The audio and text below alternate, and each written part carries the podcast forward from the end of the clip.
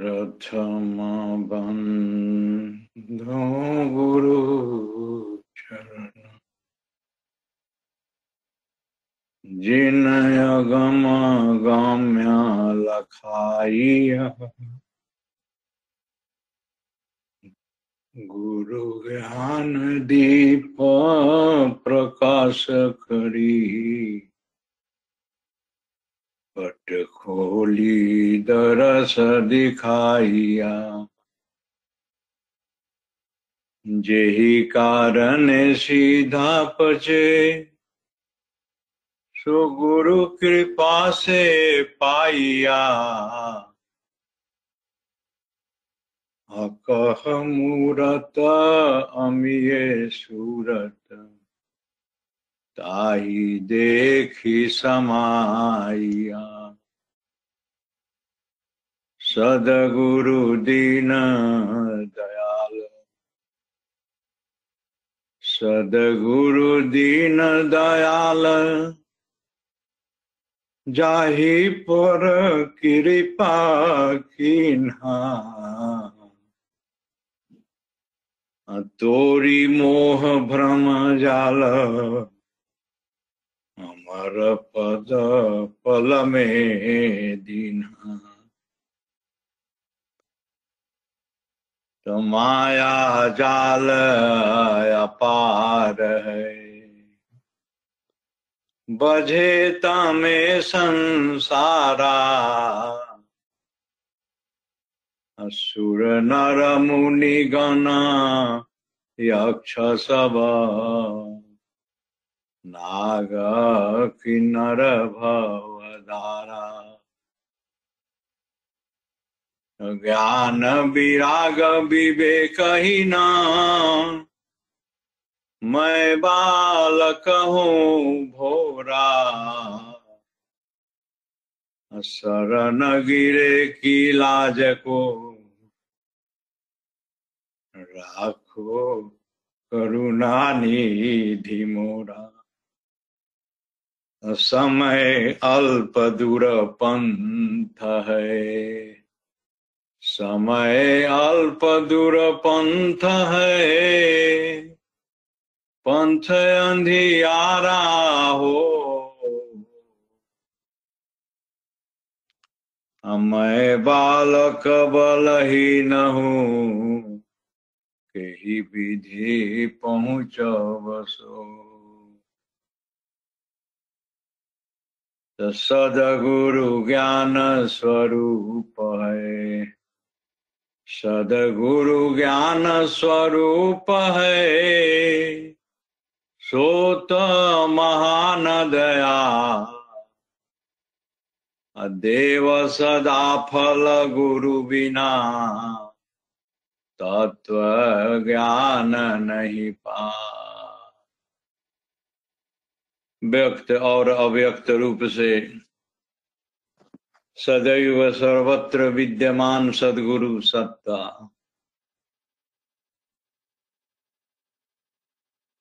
नित्य प्रतिपल स्मरणीय वर्तमान आचार्य श्री स्वामी जी महाराज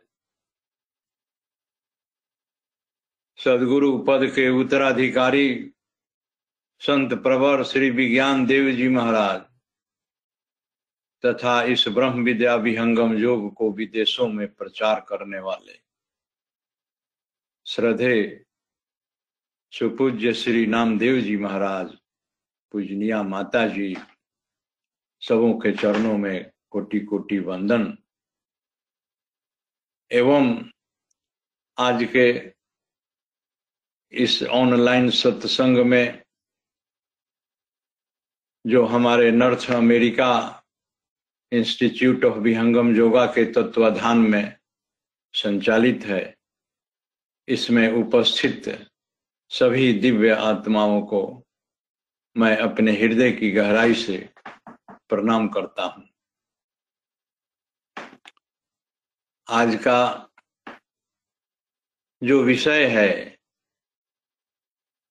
आप लोगों ने मुझे दिया है ब्रह्म विद्या और सदगुरु तत्व।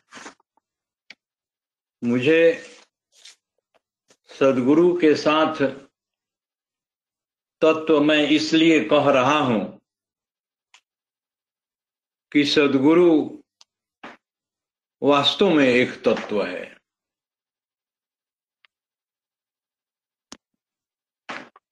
तत्व इसलिए है कि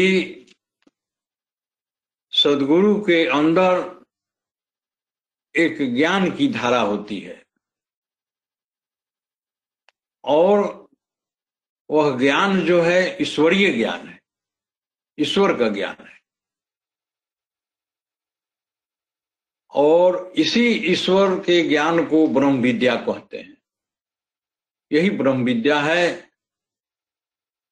जो जिसको वेद कहता है कि यह विद्या ब्रह्म से उत्पन्न हुई है। देखिए,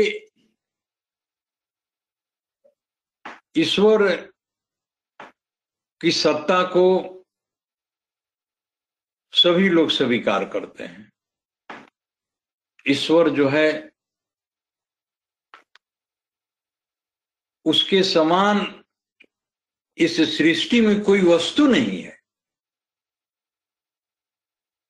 और ईश्वर ही इस सृष्टि का निर्माण करता है।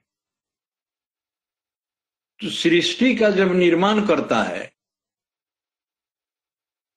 तो इस सृष्टि में एकाएक जीव नहीं आ जाते हैं, एकाएक आत्माएं नहीं आ जाती हैं।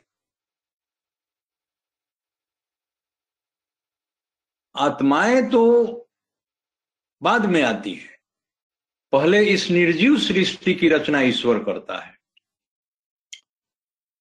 और इस सृष्टि में जो असंख्य पदार्थों को वह प्रदान करता है जीवों के कल्याण के लिए, क्योंकि यह सृष्टि जीवों के लिए ही वह बनाता है। वह अपने लिए इस सृष्टि को नहीं बनाता है, वह सृष्टि हमारे लिए, आपके लिए, सारी आत्माओं के लिए बनाता है। तो जब यह सृष्टि बनती है तो असंख्य पदार्थों के प्रकट, या कहिए कि जब वह उपलब्ध कराता है तो उसमें दो ही तरह के पदार्थ होते हैं। इसकी चर्चा हम लोगों ने पीछे के सत्संग में थोड़ा किया था और मैं उसको यहाँ पर पुनः थोड़ा पुनरावृत्ति करना चाहूंगा, क्योंकि उसी से आज का भी विषय जुड़ा हुआ है। तो वो दो ही तरह के पदार्थों को प्रदान करता है, एक तो जड़ करता है और एक चेतन। दो ही तरह के पदार्थ हैं इस सृष्टि में, एक कॉन्शस है और एक अनकॉन्शस है। और कॉन्शस जो पदार्थ हैं, जिनको हिंदी में हम लोग चेतन पदार्थ कहते हैं, उनका कभी भी नाश नहीं होता है। वह सृष्टि में भी वे पदार्थ रहते हैं और प्रलय में भी रहते हैं। आप कल्पना करिए सृष्टि और प्रलय की। हमारे वेद शास्त्र कहते हैं, या काल की विवेचना जब हम लोग पढ़ते हैं तो पता चलता है कि जितनी काल तक, जितने समय तक सृष्टि रहती है, उतना ही समय तक यह प्रलय काल रहता है। सृष्टि को ही ब्रह्मा का दिन कहते हैं, प्रलय को ब्रह्मा का रात कहते हैं। ब्रह्मा मतलब यह ब्रह्मा विष्णु महेश वाला शब्द ब्रह्मा नहीं, ब्रह्मा अक्षर ब्रह्म को कहते हैं। अक्षर ब्रह्म जब तक प्रकट रहता है तब तक यह सृष्टि रहती है, अक्षर ब्रह्म गुप्त हो जाता है तो यह सृष्टि महाप्रलय में बदल जाती है। तो जब सृष्टि प्रकट होती है तो सृष्टि प्रकट होने के साथ साथ ये दोनों तरह के पदार्थ प्रकट होते हैं, चेतन पदार्थ भी आते हैं और जड़ पदार्थ भी आते हैं। तो चेतन पदार्थ में स्वामी जी कहते हैं क्या कि चार ही पदार्थ हैं और ये चारों पदार्थ जो हैं सो चारों आत्माएं हैं। चारों आत्माएं हैं। सबसे प्रथम तो वह परम पुरुष परमात्मा है जो विराट आत्मा है, जो सारे आत्माओं से बड़ा है। दूसरी अक्षर ब्रह्म है। तीसरा जीव कोटि में जो आत्माएं हैं, जैसे हम आप सारे जीव जो हो गए, चर अचर प्राणी, अचर प्राणी में भी जीव का समावेश रहता है। पेड़ पौधे वनस्पति सबों में जीव है, हमारे आपके अंदर सबके शरीर के भीतर में जीव है। और चौथी जो आत्मा है वही सदगुरु कहलाता है। उसी को आत्मा के समान ही कहते हैं कि वह भी नाशवान नहीं है, वह भी चेतन है। चार चेतन आत्माओं में एक परमात्मा, एक अक्षर ब्रह्म, तीसरा आत्मा और चौथी जो आत्मा है सदगुरु जिसको तत्व कहते हैं हम लोग, वही आत्मा। वो नित्य अनादि सत्ता है। नित्य अनादि सत्ता का मतलब कि वह नित्य है, यानी उसका नाश कभी नहीं होता है। वह सृष्टि में भी रहता है, प्रलय में भी रहता है, इसलिए उसको नित्य कहते हैं। और उसका नाश इसलिए नहीं होता है कि उसका जन्म ही नहीं होता है। जिसका जन्म होगा, सिद्धांत यही है कि जिसका जन्म होगा, जो उत्पन्न होगा, उसी का नाश होगा। नाश उसका होगा जो उत्पन्न होगा। जो उत्पन्न ही नहीं होगा उसका नाश नहीं होता है। परमात्मा की उत्पत्ति नहीं होती है, आत्मा की उत्पत्ति नहीं होती है, अक्षर ब्रह्म उत्पन्न नहीं होता है, सदगुरु उत्पन्न नहीं होता। इसलिए ये चारों आत्माएं जो हैं सो नित्य आत्माएं कहलाती। परमात्मा की तरह ही सदगुरु भी नित्य है। पुरुष नित्य, गुरु नित्य। हमारा पुरुष जैसा नित्य है वैसा ही वह गुरु सदगुरु जो है वह भी नित्य है। और इन चारों आत्माओं को देखिए, इन चारों आत्माओं को एक दूसरे की जरूरत है। जैसे परमात्मा जो है इस सृष्टि की रचना करता है तो उसको आत्माओं की जरूरत है, क्योंकि आत्माएं नहीं रहेगी तो सृष्टि में कौन रहेंगे। यह सृष्टि निर्जीव हो जाएगी। निर्जीव सृष्टि का कोई अर्थ नहीं। लेकिन यह सृष्टि सजीव बनती है तब जब इसमें जीव आ जाते हैं, जीव का सम्मिश्रण हो जाता है, आत्माएं आ जाती हैं। क्योंकि वो सारी आत्माएं प्रलय काल से ही हैं, अपनी सत्ता में विराजमान है, उनका नाश कभी नहीं होगा। आज प्रलय हो जाए तत्क्षण तो आत्माएं कहां जाएंगी। आत्माएं अपनी सत्ता से सुषुप्ति अवस्था में, मूर्त अवस्था में वर्तमान रहेंगी, उनका नाश नहीं होगा, क्योंकि वे चेतन हैं। भगवान श्री कृष्ण कैसे अर्जुन को भगवत गीता में कहते हैं कि हे अर्जुन, हे अर्जुन, यह आत्मा जो है इसको किसी शस्त्रों से तुम नहीं काट सकते हो। नैनम छिंदंती शस्त्रानी, नैनम दहती पावक, न चैनम क्लेदंती आप, न शोषयति मारुत। यह भगवत गीता का श्लोक इतना कॉमन है, इतना पॉपुलर है कि सभी व्यक्ति इसको जानते हैं। इस आत्मा को न शस्त्रों से काटा जा सकता है, न इसे वायु सुखा सकती है, न इसे अग्नि जला जा सकती है, न इसे किसी शस्त्रों से काटा जा सकता है। इसलिए कि यह चेतन है, चेतन वस्तु का नाश हो ही नहीं सकता। इसे किसी भी प्राकृतिक उपकरणों से इसका नाश हम लोग नहीं कर सकते हैं। तो ये चेतन आत्माओं के लिए ही इस सृष्टि का निर्माण ईश्वर करता है, इसलिए उसको आत्माओं की जरूरत है। और सदगुरु की आवश्यकता इसलिए है कि सदगुरु के पास ही परमात्मा का ज्ञान है। यह ब्रह्म विद्या जिसको जिस जो आज का विषय है ब्रह्म विद्या, तो यह ब्रह्म विद्या है क्या? यह ब्रह्म विद्या ईश्वर की विद्या है, ब्रह्म से उत्पन्न हुई विद्या है। तो जब ब्रह्म नित्य अनादि सत्ता है, नित्य है, अनादि है, इसका आदि और अंत का पता नहीं है, यह कब से है, कब तक रहेगा, किसी को नहीं मालूम। हम लोग नहीं बता सकते हैं, कोई भी नहीं बता सकता है कि परमात्मा कब से था, ब्रह्म कब से था, ऐसा कोई शास्त्र नहीं है, ऐसा कोई शब्द ग्रंथ नहीं है, ऐसा कोई महापुरुष इस धरती पर नहीं है जो बता दे और तारीख बता दे, समय बता दे कि उस तारीख से परमात्मा है। परमात्मा आदि और अंत से रहित है, आत्मा आदि और अंत से रहित है, अक्षर ब्रह्म आदि और अंत से रहित है, सदगुरु आदि और अंत से रहित है, इसीलिए और नित्य है, नाशवान नहीं है, इनका नाश कभी नहीं होता है। इसीलिए इन चार आत्माओं को नित्य अनादि सत्ता कहा गया, इटर्नल एंटिटीज। ये first four fundamental eternal entities है। ये चार जो हैं सो नित्य अनादि चेतन सत्ताएं हैं, और इन चेतन सत्ताओं में सबसे पहले जब सृष्टि प्रकट होती है तो जीव तो आते ही हैं, लेकिन जीवों के कल्याण के लिए कौन आता है? आत्माओं के कल्याण के लिए कौन आता है? आत्माओं के कल्याण के लिए नित्य अनादि सदगुरु की सत्ता आती है, और नित्य अनादि सदगुरु की सत्ता क्या करती है? नित्य अनादि सदगुरु की सत्ता मुमुक्षु जीवों को कल्याण के लिए ब्रह्म विद्या का मार्ग बताती है, क्योंकि ब्रह्म विद्या का वह आदि गुरु है।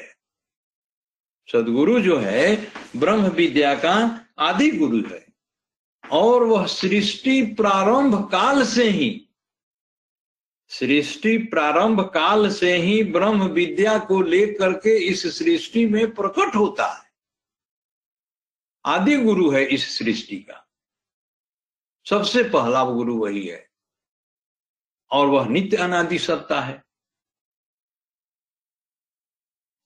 और जब वह प्रकट होता है तो अपने साथ ब्रह्म विद्या को साथ लाता है। ब्रह्म विद्या का भी प्रादुर्भाव उसी के साथ होता है। यह बात अलग है कि यह ब्रह्म विद्या ब्रह्म से उत्पन्न हुई विद्या है, वेदों में इसे ब्रह्मजा कहा गया। स्वामी जी ने अपने आध्यात्मिक सदग्रंथ में लिखा है, ब्रह्म विद्या है, ब्रह्मजा है, ईश्वरीय धा। स्वामी जी ने भी यही लिखा है कि यह ब्रह्मजा है, यह ब्रह्म से उत्पन्न हुई विद्या है। तो यह विद्या कैसे नाशवान विद्या हो सकती है? यह भी नित्य है, इसीलिए कहा गया कि पुरुष नित्य, गुरु नित्य है। इसका गुरु जो है वह भी नित्य है, विद्या नित्य है, विद्या का गुरु नित्य है, और विद्या जिससे उत्पन्न हुआ ब्रह्म से, ब्रह्म भी नित्य है। इसीलिए कहा गया कि सदगुरु नित्य अनादि है। ये ब्रह्म विद्या के बारे में, ब्रह्म विद्या का नाम एक मधुमती भी है, मधुमत। वेदों में ब्रह्म विद्या को मधुमत कहा गया है, और स्वामी जी ने अपने सदग्रंथ में लिखा कि मधुमत नित्य अनादि है, सदगुरु नित्य अनादि, ब्रह्म विद्या नित्य अनादि है, इसलिए सदगुरु भी नित्य अनादि है। ऐसे भी कह सकते हैं कि चूंकि सदगुरु नित्य अनादि है इसलिए ब्रह्म विद्या नित्य अनादि है, ब्रह्म नित्य अनादि है इसलिए ब्रह्म से उत्पन्न हुई विद्या जो ब्रह्म विद्या है वह भी नित्य अनादि है। किसी भी तरह से हम लोग इसको व्याख्यायित कर सकते हैं। तो मधुमत नित्य अनादि है, सदगुरु नित्य अनादि, और आगे की पंक्ति में स्वामी जी कहते हैं क्या कि उपदेशक संसार का, अरे संसार का उपदेशक यही नित्य अनादि सदगुरु है। सबसे पहले सृष्टि जब प्रकट हुई थी तो नित्य अनादि सदगुरु इसी ब्रह्म विद्या को लेकर के जीवों के कल्याण के लिए प्रकट हुए थे, और वेद में, अथर्व वेद में इसको वेद कहा, संत कहा गया, दूत कहा गया, त्वा दूत अग्निम अमृतम जुगे जुगे, अथर्व वेद कहता है त्वा दूतम अग्ने अमृतम जुगे जुगे। और हिरण्यगर्भ को क्या कहा? सदगुरु को क्या कहा? हिरण्यगर्भ कहा। सदगुरु को हिरण्यगर्भ भी शब्द से रूपायित किया गया है वेदों में, हिरण्यगर्भ जुगस्य वक्ता ना अन्य पुरातन, माने इससे पुराना और कोई नहीं है, यही सनातन पुरातन आदि गुरु है ब्रह्म विद्या का। यह इस विद्या को लेकर के आता है, प्रकट होता है। और स्वामी जी स्वरवेद में कहते हैं क्या कि इसी ब्रह्म विद्या को लेकर के जो यह नित्य अनादि सदगुरु प्रकट होता है, तो उसी की छत्र छाया में जितने भी दिव्य आत्माएं हैं, संस्कारी आत्माएं हैं, अनुरागी विरागी आत्माएं हैं, विरही आत्माएं हैं, इस ब्रह्म विद्या को प्राप्त कर अपना जीवन को सफल करती है, अपने जीवन का विकास करती है। इसीलिए स्वरवेद हमारा कहता है कि ब्रह्म विद्या और योग का आदि गुरु है कौन? ब्रह्म विद्या और योग का आदि गुरु है कौन? आ ऋषि मुनि जोगी शिष्य हैं, कहो पुरुष या कौन? स्वामी जी स्वरवेद में इस दोहे के माध्यम से प्रश्न करते हैं, दुनिया वालों से प्रश्न करते हैं कि आप लोग बताइए कि ब्रह्म विद्या और योग का आदि गुरु है कौन? यह प्रश्न है। ऋषि मुनि जोगी शिष्य हैं, कहो पुरुष वह कौन? जिसके सारे ऋषि महर्षि जोगी सभी उनके अनुयायी हुए हैं, शिष्य हुए हैं, बताइए कि उस गुरु का नाम क्या है? और वही आगे आदि गुरु है। उसी के मुख से, उसी नित्य अनादि सदगुरु के मुख से स्वामी जी कहते हैं कि ईश्वरीय धारा ब्रह्म धारा, यह ब्रह्म ज्ञान ब्रह्म विद्या का ज्ञान जो है प्रकट हुआ है, जाके मुख से निकल कर सकल ज्ञान सकल ज्ञान जग छाए। उसी के मुख से यह ज्ञान निकला है और वही ज्ञान श्रुति मंत्र में, बाद में वही सब में वेद मंत्रों में, वेदों में मंत्रों के रूप में आया।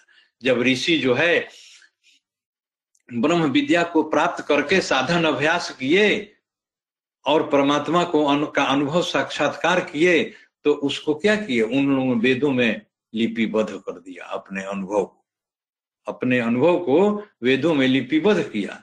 इसीलिए कहा गया कि जाके मुख से निकलकर ज्ञान सकल जग छाए। अरे उसी के मुख से निकल करके यह ज्ञान सारे सृष्टि में छा गया और उसी को दिव्य आत्माएं प्राप्त करके ऋषि महर्षि हो गई। और वही ऋषि महर्षि जब ईश्वर को उन्होंने अनुभव किया ब्रह्म विद्या के माध्यम से, तो उसको वेदों में लिपिबद्ध किया। और ऐसा एक बार नहीं हुआ, कहते हैं कि चारों युगों में हुआ, कलयुग में हुआ, त्रेता में हुआ, द्वापर में हुआ, सतयुग में हुआ, सारे युगों में वह नित्य अनादि सदगुरु प्रकट होते आया। चारों युग में प्रकट हो सार शब्द उपदेश, करे मुक्ति जग जीव की, पहुंचे अपने देश। सारे लोग उसी नित्य अनादि सदगुरु के शरण में रह करके इस ज्ञान को प्राप्त करके अपने आत्मिक उत्थान और विकास अपना किए हैं। स्वरवेद जो स्वामी जी की आध्यात्मिक सदग्रंथ है, आप उसमें पढ़ेंगे इस नित्य अनादि सदगुरु के बारे में कि इस नित्य अनादि सदगुरु का क्या कार्य है। हमारा आपका जो अपना कार्य है इस संसार में, तो हम लोग कर ही रहे हैं, और हम लोगों की अवस्था क्या है? हम लोगों की अवस्था क्या है, विचार करना चाहिए। हम लोगों की अवस्था जो है बंधन की अवस्था है। हम लोग सारे प्राणी बंधन में बंधे हुए हैं, सारे प्राणी हम लोग बंधन में बंधे हुए हैं। और हमारा अपना ज्ञान विस्मरण हो गया है, हमारा अपना ज्ञान जो है विस्मरण हो गया है। तो अपना ज्ञान कैसे विस्मरण हुआ? अपना ज्ञान विस्मरण हुआ जब हमारा संबंध प्रकृति के साथ हो गया। अब कौन इसको याद दिलाएगा? इसको याद दिलाने वाला जो गुरु है वही तो नित्य अनादि सद्गुरु है। आप लोगों को थोड़ा जो नित्य अनादि सद्गुरु के बारे में कहीं न सुने हैं न पढ़े हैं, अवश्य थोड़ा सा यह हमारी बात नई लगती होगी। परमात्मा को तो जैसे सब लोग जानते हैं, इसको स्वीकार करने में किसी को कोई परेशानी नहीं होती। यहाँ परमात्मा की सत्ता है, ईश्वर की सत्ता है। ईश्वर अव्यक्त सर्वव्यापक सत्ता है, ओमनी प्रेजेंट है, सब जगह मौजूद है। ये नित्य अनादि सदगुरु सत्ता कैसी है? तो नित्य अनादि सदगुरु सत्ता है जिसको हमारा सृष्टि का आदि ग्रंथ जिसको मान्यता देता है। वेद में जितने भी ऋषि महर्षि जो है इसी ज्ञान को पा करके ईश्वर का साक्षात्कार किए, उसकी सत्ता को कैसे स्वीकार नहीं किया जाएगा? उसकी सत्ता को स्वीकार करना पड़ेगा। और उसकी सत्ता की आवश्यकता इसलिए है कि उस सत्ता की आवश्यकता हम सबों के लिए ही है। वो हमें बंधन से छुड़ाता है। अगर हम बंधन से नहीं छूटे तो जो हम अनंत काल से बंधन में हैं, अनंत काल तक बंधन में ही रह जाएंगे। अनंत काल तक हम बंधन में रह जाएंगे। परमात्मा के ज्ञान को संसार में आत्माओं को बतलाने वाली सत्ता जो है, यही सदगुरु की सत्ता है, नित्य अनादि सदगुरु सत्ता। वेदों में इसको नित्य अनादि सदगुरु गया, संत कहा गया, अत्री कहा गया, मुनि कहा गया, सुकृत कहा गया, मुनिंद्र कहा गया, अमानव पुरुष कहा गया। और स्वामी जी ने तो अपने सदग्रंथ स्वरवेद में इनको छुरावन हार कहा। छुरावन हार क्यों कहा? क्योंकि बंधन से छुड़ाने वाले यही हैं। जीवों को मुक्ति का मार्ग बता करके मोक्ष प्रदान करने वाली एकमात्र सत्ता नित्य अनादि सदगुरु की सत्ता है। एकमात्र नित्य अनादि सदगुरु की सत्ता है, क्योंकि हम तो बंधन में रह करके अपने मुक्ति का मार्ग तलाश ही रहे हैं। परमात्मा इस सृष्टि का निर्माण कर ही देता है। अक्षर ब्रह्म इस सृष्टि की उत्पत्ति, पालन और लय करता ही है। आत्मा जो है क्या करती है? आत्मा जो है सो बंधन में रह करके अपने बंधन से मुक्ति का मार्ग तलाशती है, तलाशते रहती है। थोड़ी इस बात को कोई स्वीकार कर सकता है कि नहीं? सब कोई तलाश नहीं रहा है, लेकिन मैं कहता हूं कि सभी कोई तलाश रहे, क्योंकि कुछ न कुछ खोज सब कोई कर रहा है और अपनी खोज से कोई भी व्यक्ति संतुष्ट नहीं है। खोज करने के बाद जब एक वस्तु की प्राप्ति हो जाती है तो फिर दूसरी वस्तु को प्राप्त करने के लिए प्रयास करने लगता है। तो अध्यात्म का सिद्धांत कहता है कि आत्मा की जो यह खोज है, यही आत्मा की खोज जो है वह सत्य मार्ग की खोज है। वह उसी सत्य नाम को खोज रही है। उसे कहीं पर संतुष्टि और तृप्ति नहीं हो रही है। इसीलिए परमात्मा ने जीवों के कल्याण के लिए नित्य अनादि सद्गुरु सत्ता को इस संसार में भेजता है। परम पुरुष आज्ञा चले चारों जुग संसार, प्रकट भेद उपदेश है अज सद्गुरु तत्सार। स्वामी जी स्वरवेद में लिखते हैं नित्य अनादि सद्गुरु का आगमन इस सृष्टि में परम पुरुष परमात्मा के इच्छा से होता है और उसी की इच्छा से वह प्रकट होता है।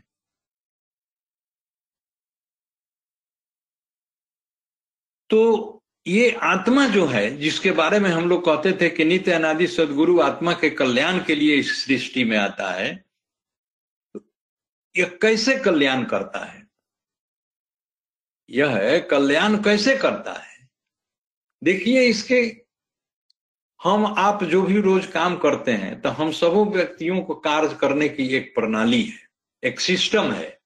उसी सिस्टम के अंतर्गत हम लोग कोई भी काम को करते हैं। एक वैज्ञानिक जो है खोज करता है तो उसके यहाँ भी एक सिस्टम है। विज्ञान का सिद्धांत है, उसमें एक सिस्टम है। ईश्वर ने भी जो बनाया इस सृष्टि को और जीवों के कल्याण के लिए नित्य अनादि सद्गुरु को आदेश देकर के इस सृष्टि में भेजता है, तो वो कैसे करता है? हमेशा तो वह नित्य अनादि सद्गुरु सत्ता नहीं रहता है। जब तक सृष्टि रहती है तब तक नहीं रहता है, वो अव्यक्त रूप से हमेशा रहता है, लेकिन प्रकट रूप से कभी कभी रहता है। चारों युग में प्रकट हो, प्रकट गुप्त संसार, चारों युग में वह प्रकट हुआ है, लेकिन हमेशा नहीं रहता है। इसीलिए उसका मोड ऑफ वर्किंग है, कार्य करने की एक प्रणाली है। पहला मोड ऑफ वर्किंग क्या उसका है कि वह स्वयं प्रकट हो जाता है। पहला मोड ऑफ वर्किंग जो है कि वह स्वयं प्रकट हो जाता है। और प्रकट कैसे होता है? क्या आपके और हमारे समान या अन्य जीवों के समान वह गर्भ से उत्पन्न होता है? नहीं, वह गर्भ से उत्पन्न नहीं होता है। हमारा शरीर कैसे बना है? हमारा शरीर पंच तत्व निर्मित शरीर है। हमारा शरीर पांचों तत्वों से बना है। आकाश, वायु, अग्नि, जल और पृथ्वी पांच तत्व है, पांच महाभूत है। प्रकृति के तीन गुण है, सत्व, तम, रज, यही त्रिगुण और पांच प्राकृतिक महाभूतों से हमारे शरीर का निर्माण हुआ है। तो क्या उसके पास भी यही शरीर है? नहीं, हमारा वेद कहता है कि उसके पास यह शरीर नहीं है। वह अपने शरीर को अपने बनाता है। वह है अपने शरीर को अपने बनाता है। स्वामी जी लिखते हैं कि प्राकृत रूप आप नहीं होई, निर्मित करता के नहीं सोई। प्राकृत रूप आप नहीं, प्राकृत माने प्राकृतिक, उसका कोई प्राकृतिक स्वरूप नहीं होता है। उसके पास प्राकृतिक देह नहीं होता है, पंच तत्व निर्मित शरीर नहीं है। वह शरीर त्रिगुणातीत है, उसमें सत्व, तम और रज नहीं है। तो सत्व, तम और रज नहीं है तो उसकी स्थिति क्या है? वह बद्ध जीव नहीं है हमारे आपके समान। वह शुद्ध, बुद्ध और मुक्त स्वभाव वाला चेतन तत्व है, जो अपने शरीर को हमारे आपके शरीर जैसा जो देखने में प्रतीत होता हो वैसा वह बना लेता है, बना लेता है। प्राकृत रूप आप नहीं होई, निर्मित करता के नहीं सोई। स्व इच्छा बहु रूप संवारा। स्वामी जी लिखते हैं संकट मोचन में, स्वामी जी ने अपने जीवन काल में एक संकट मोचन पुस्तक लिखी। उन्होंने अपने जीवन काल में पैंतीस सद ग्रंथ लिखे। पैंतीस सद ग्रंथों में एक संकट मोचन भी पुस्तक है। उसी संकट मोचन में स्वामी जी लिखते हैं कि प्राकृत रूप आप नहीं होई, निर्मित करता के नहीं सोई। आ स्व इच्छा, मैंने अपनी इच्छा से, स्व इच्छा बहु रूप संवारा, जह इच्छा तहां पग डारा, जहां पर उसकी इच्छा हुई वहीं पर वह वह सुकृत देव के रूप में सतयुग में आया है, मुनिंद्र के रूप में त्रेता में आया है और द्वापर में करुणामय के रूप में आया है और कलयुग में कलयुग में कबीर साहब के रूप में आया। हम लोग सभी आदमी कम से कम कलयुग में जो हम लोग जी रहे हैं तो कबीर साहब को तो सभी लोग जानते हैं। कबीर साहब नित्य अनादि सदगुरु के प्राकट्य स्वरूप थे। उन्होंने अपने शरीर को अपने बना लिया था। इस कथा को सभी हम और आप सब लोग जानते हैं कि वह नित्य अनादि सदगुरु बालक रूप में वाराणसी में लहरतारा तालाब में प्रकट हो गए थे, किसी गर्भ से नहीं आए थे। ऐसा कोई नहीं है जिसने बताया हो कि वह बालक कहाँ से उत्पन्न हुआ। वह तो बालक में लहरतारा तालाब में प्रकट हुआ था। और जब वह नित्य अनादि सदगुरु अंत समय में क्या हुआ? अंत समय में उनका शरीर किसी को नहीं प्राप्त हुआ। उनके अनुयायी सभी वर्ग के लोग थे, हिंदू थे, मुस्लिम थे। जब उन्होंने शरीर छोड़ा तो शरीर वहां नहीं था, वहां कोई भौतिक शरीर नहीं था, केवल फूल थे। ऊपर से आकाशवाणी होती है कि तुम लोग दोनों क्यों आपस में लड़ रहे हो? फूल को आधा आधा बांट लो। तो कहने का मतलब हुआ कि नित्य अनादि सदगुरु ऐसे ही तत्व को कहते हैं जो अपना शरीर अपने से बना लेता है, इसीलिए उसे मानव नहीं कहा गया। वेद जो है उसे मानव नहीं कहता है, नित्य अनादि सदगुरु को मानव नहीं कहता है, उसको कहता है कि वह अमानव पुरुष है। मानव रूप अमानव देवा ऋषि मुनि जोगी करे सब सेवा। स्वामी जी संकट मोचन में कहते हैं, नित्य अनादि सदगुरु का वर्णन उस संकट मोचन में स्वामी जी कहते हैं क्या कि मानव रूप अमानव देवा। वेद भी कहता है उनको अमानव पुरुष, स्वामी जी अपने संकट मोचन में कहते हैं मानव रूप अमानव देवा ऋषि मुनि जोगी करे सब सेवा। कहीं आत्म बिछकर प्रवेश कहते हैं क्या कि वो आत्माओं के अंदर प्रवेश करके ज्ञान दे देता है, आकाशवाणी करता है। कहीं नभवानी कर उपदेशा आत्म बीच कर प्रवेशा, वो आकाशवाणी से उपदेश करता है, आकाशवाणी से अपनी वाणी को व्यक्त करता है। ऐसा हमारे सदाफल देव जी महाराज जो सदगुरु थे उनके जीवन काल में हुआ है, मैं उसकी चर्चा बाद में करूंगा, क्योंकि ऐसा करने से फिर आप लोगों को भी हो सकता है मन में भ्रम हो जाए कि कभी हम नित्य अनादि सदगुरु की बात करते हैं, कभी सदाफल देव जी महाराज की बात करते हैं। तो नित्य अनादि सदगुरु देव की ही अभी हम चर्चा कर रहे हैं, जो भी हम बात कह रहे हैं आप समझें कि यह नित्य अनादि सदगुरु के बारे में हम कह रहे हैं। फिर हम बताएंगे कि सदाफल देव जी महाराज कौन किस तरह के सदगुरु थे। तो हम कह रहे थे कि कैसे वह प्रकट होता है, वह नित्य अनादि सदगुरु जो प्रकट होता है, जो हम आपको अभी बताए कि प्राकृत रूप आप नहीं होई निर्मित करता के नहीं सोई, या मानव रूप अमानव देवा ऋषि मुनि जोगी करे सब सेवा। कहीं नभवानी कर उपदेशा कहीं आत्म बीच कर प्रवेशा, स्वामी जी यह भी कहते हैं कहीं नभवानी से उपदेश करते हैं, कभी आत्मा के अंदर उपदेश करते हैं। कहते हैं स्वामी जी की अमर लोक से आवहीं सदगुरु संत प्रधान, अमर लोक से वो आते हैं, नाम संत भगवंत है काल से जीव छुड़ाए। बहुत तरह के दोहा आप पाएंगे, जब स्वरवेद पढ़ेंगे कितना कहा जाएगा, शब्दों में इतनी शक्ति नहीं है कि नित्य अनादि सदगुरु के संबंध में उनके गुणों का बखान हम लोग कर सके। माया की नहीं देह है, माया की देह किसको कहते हैं, हमारे आपके पास जो है यही माया की देह है। माया की नहीं देह है इच्छा रूप शरीर, इच्छा रूप शरीर कहते हैं क्योंकि वह अपना शरीर को इच्छा से निर्माण करते हैं। तत्व नहीं पर तत्व है कहते हैं, देखिए फिर यहाँ पर स्वामी जी कहते हैं तत्व नहीं पर तत्व है, आ देह नहीं पर देह, वह देह नहीं है, उसको देह मत समझिए, वह तत्व है। आ गुप्त प्रकट जग में रहे सदगुरु संत अजय, ऐसा ऐसा कितने तो है, है याद करने पर याद नहीं होता है, ऐसे कहने पर बहुत याद रहता है। तो जो स्वरवेद का परायण करते होंगे या करेंगे आप, तो उसमें अनेक जगहों पर स्वामी जी ने नित्य अनादि सदगुरु की वंदना किया, अनेक जगहों पर।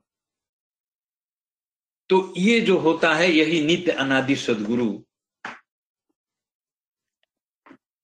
प्रकट होने का मतलब कि वो गर्भ से नहीं आता है, प्रकट होने का मतलब कि वह गर्भ से नहीं आता है। कर्म पास पासे नहीं नाही गर्भ में, गर्भ से कौन उत्पन्न होता है, गर्भ से जो उत्पन्न होता है जो बंधन में रहता है बद्ध जीव। हमारे आपके संसार में जितने भी जीव रोज प्रकट हो रहे हैं, सारे बद्ध जीव ही तो प्रकट हो रहे हैं,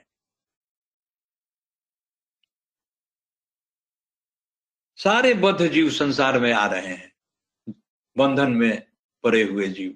लेकिन जब वह गर्भ से नहीं आता है तो निश्चय ही यह कहना पड़ेगा या मानना पड़ेगा कि वह बंधन में नहीं है, वह बध रहित है, शुद्ध बुद्ध और बध रहित है, शुद्ध है, बुद्ध है, बंधन में नहीं है। लेकिन एक बात आप जरूर याद रखेंगे कि वह नित्य अनादि सद्गुरु परमेश्वर की इच्छा से ही आता है। परमेश्वर की इच्छा जब तक नहीं होगी तब तक वह नित्य अनादि सद्गुरु प्रकट नहीं होता, अपने को प्रकट नहीं करता है। यही उसके नित्य अनादि सद्गुरु के संसार में प्रकट होने के पीछे का की सत्यता है। अब जैसा हम अभी कह रहे थे कि पहले तो वह प्रकट होकर के अपने कार्य अपने करता है, लेकिन जब नहीं प्रकट होता है तब क्या होता है? तब क्या यह सृष्टि ब्रह्म विद्या से खाली रहेगी? यह सृष्टि खाली नहीं रहेगी। इस सृष्टि में अनेक तरह की आत्माएं हैं जो चाहती हैं कि हमको मोक्ष मिले। वैसे आत्माओं को विरही आत्माएं कहते हैं, जो हमेशा अपने सत्य संस्कारों के कारण मुमुक्षुता का भाव उनके अंदर रहता है। वे मोक्ष चाहते हैं, तो उनके लिए नित्य अनादि सद्गुरु का क्या दायित्व बनता है? वो कहते हैं क्या कि नित्य अनादि सद्गुरु तीन तरह के सद्गुरुओं को इस संसार में भेजता है। तीन तरह के सद्गुरुओं को भेजता है, और तीन तरह के सद्गुरु जो होते हैं वे भी दिव्य आत्माएं हुए। एक तो स्वयं सिद्ध सद्गुरु, दूसरा अभ्यास सिद्ध सद्गुरु, और तीसरा परंपरा सद्गुरु। स्वयं सिद्ध सद्गुरु किस तरह के आत्मा है, किस तरह की आत्मा है? नित्य अनादि सद्गुरु का तो वर्णन और व्याख्या हम लोगों ने उनको अपने ढंग से किया, लेकिन नित्य अनादि सद्गुरु के कार्य करने की जो प्रणाली है, मोड ऑफ वर्किंग है, वह यही है कि एक तो वह स्वयं प्रकट होता है और दूसरा अन्य तरह के सद्गुरुओं को प्रकट कर देता है इस संसार में। जैसे मान लीजिए कि हमको किसी कार्य को करने के करने के लिए हम इम्पावर्ड हैं, या कोई भी इम्पावर्ड है, तो अपना पावर डेलीगेट कर दिया। तो ब्रह्म विद्या का अधिकारी जो है वह नित्य अनादि सद्गुरु है, लेकिन जब वह किसी दूसरे को दिया इस ज्ञान को, तो वह अधिकारी नहीं कहाएंगे, वो पदाधिकारी कहाएंगे, क्योंकि उनको ज्ञान जो है नित्य अनादि सद्गुरु के द्वारा मिला है। नित्य अनादि सद्गुरु के पश्चात स्वयं सिद्ध सद्गुरु का स्थान आता है। और स्वयं सिद्ध सद्गुरु कौन है? जैसा नाम है आप उसका अर्थ उसी रूप में समझ सकते हैं, वो स्वयं सिद्ध है,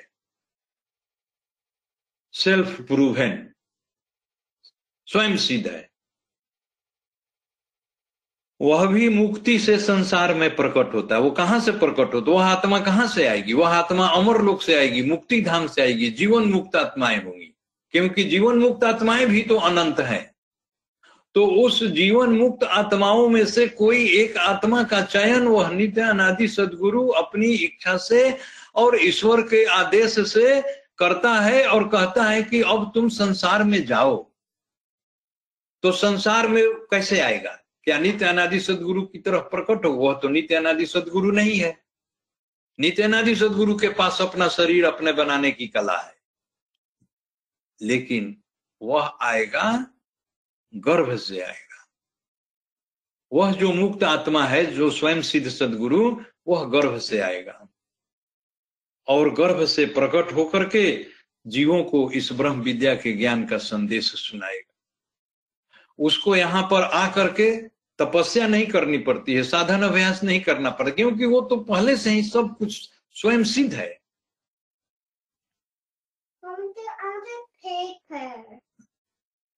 वह जो है वह जो है स्वयं सिद्ध है और स्वयं सिद्ध है, लेकिन नित्यानादि सदगुरु तो नहीं है, इसलिए उसको गर्भ से आना पड़ेगा। उस मुक्त आत्मा को जो अमर लोक में निवास कर रही थी, जो मुक्त आत्मा आत्माओं में से उसका चयन हुआ, उस विशेष आत्मा का, उसको गर्भ से आना पड़ेगा, स्वयं सिद्ध सदगुरु। और वो नित्य अनादि सदगुरु की प्रेरणा से प्रकट होगा और योग साधन उसको संसार में आकर के नहीं करना पड़ेगा, उसको तपस्या नहीं करना पड़ेगा, साधन अभ्यास नहीं करना पड़ेगा, और तब जाकर के वह अज्ञान बंधन से आत्मा को मुक्ति प्रदान करेगा। ये तो स्वयं सिद्ध सदगुरु का आपने विशेषता सुना। अब मान लीजिए कि स्वयं सिद्ध सदगुरु यदि नहीं आया तब क्या होगा? तो पर भी यह सृष्टि खाली नहीं रहेगी। उसके बाद तीसरा स्थान आता है अभ्यास सिद्ध सदगुरु का। तीसरा स्थान अभ्यास सिद्ध सदगुरु का आता है। वही अभ्यास सिद्ध सदगुरु, अभ्यास सिद्ध सदगुरु इसका नाम क्यों पड़ा? क्योंकि ये बाय वर्च्यू ऑफ प्रैक्टिस, इन ये साधन अभ्यास इनको करना पड़ेगा, इनको साधन अभ्यास करना पड़ेगा, इनको तपस्या करना पड़ेगा। तो अब आप बताइए कि साधन अभ्यास जब करना पड़ेगा, तपस्या करना पड़ेगा, तो क्या वह साधारण आत्मा होगी? नहीं, वह भी एक दिव्य आत्मा ही होगी। ऐसे ही दिव्य आत्माओं में हमारे स्वामी सदाफल देव जी महाराज थे, जो अपने समय के अभ्यास सिद्ध सदगुरु थे, जिनकी चर्चा हम बीच में कभी कभी अभी कर दिया कर, कर जो अभी आपको बीच में मैंने किया है। वही सदाफल देव जी महाराज अभ्यास सिद्ध सदगुरु थे और वह अपने जीवन काल में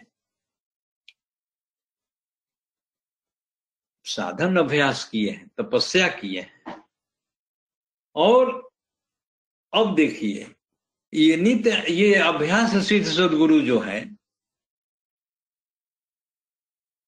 इनको नित्य अनादि सदगुरु की छत्र छाया हमेशा प्राप्त रहती है। इनको नित्य अनादि सदगुरु की छत्र छाया हमेशा प्राप्त रहती है।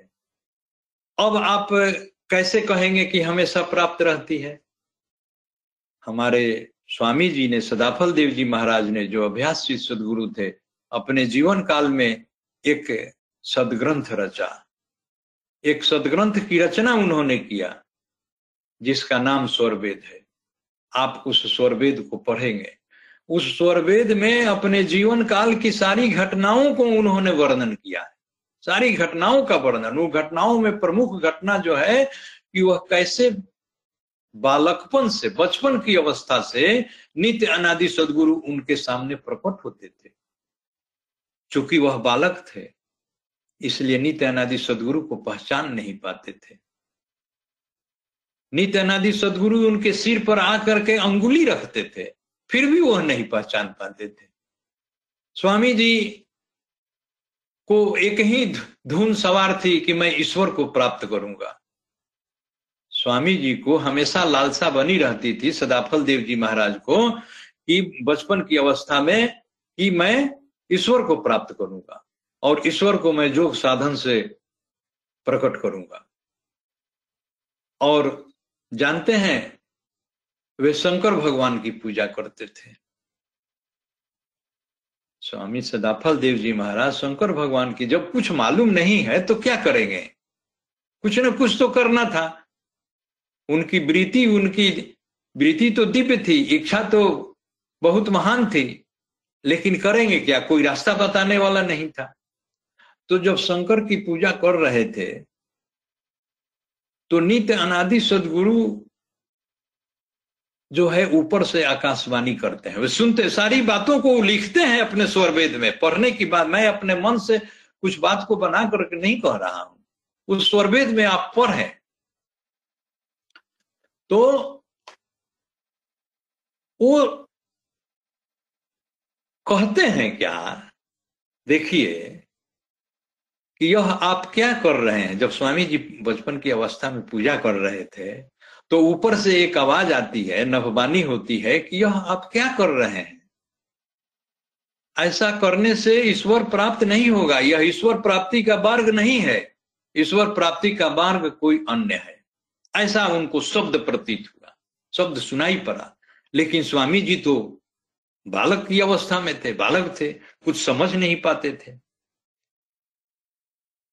तो इस तरह से करते करते फिर वो प्रकट भी हो जाते हैं, स्वामी जी के सामने प्रकट हो जाते हैं।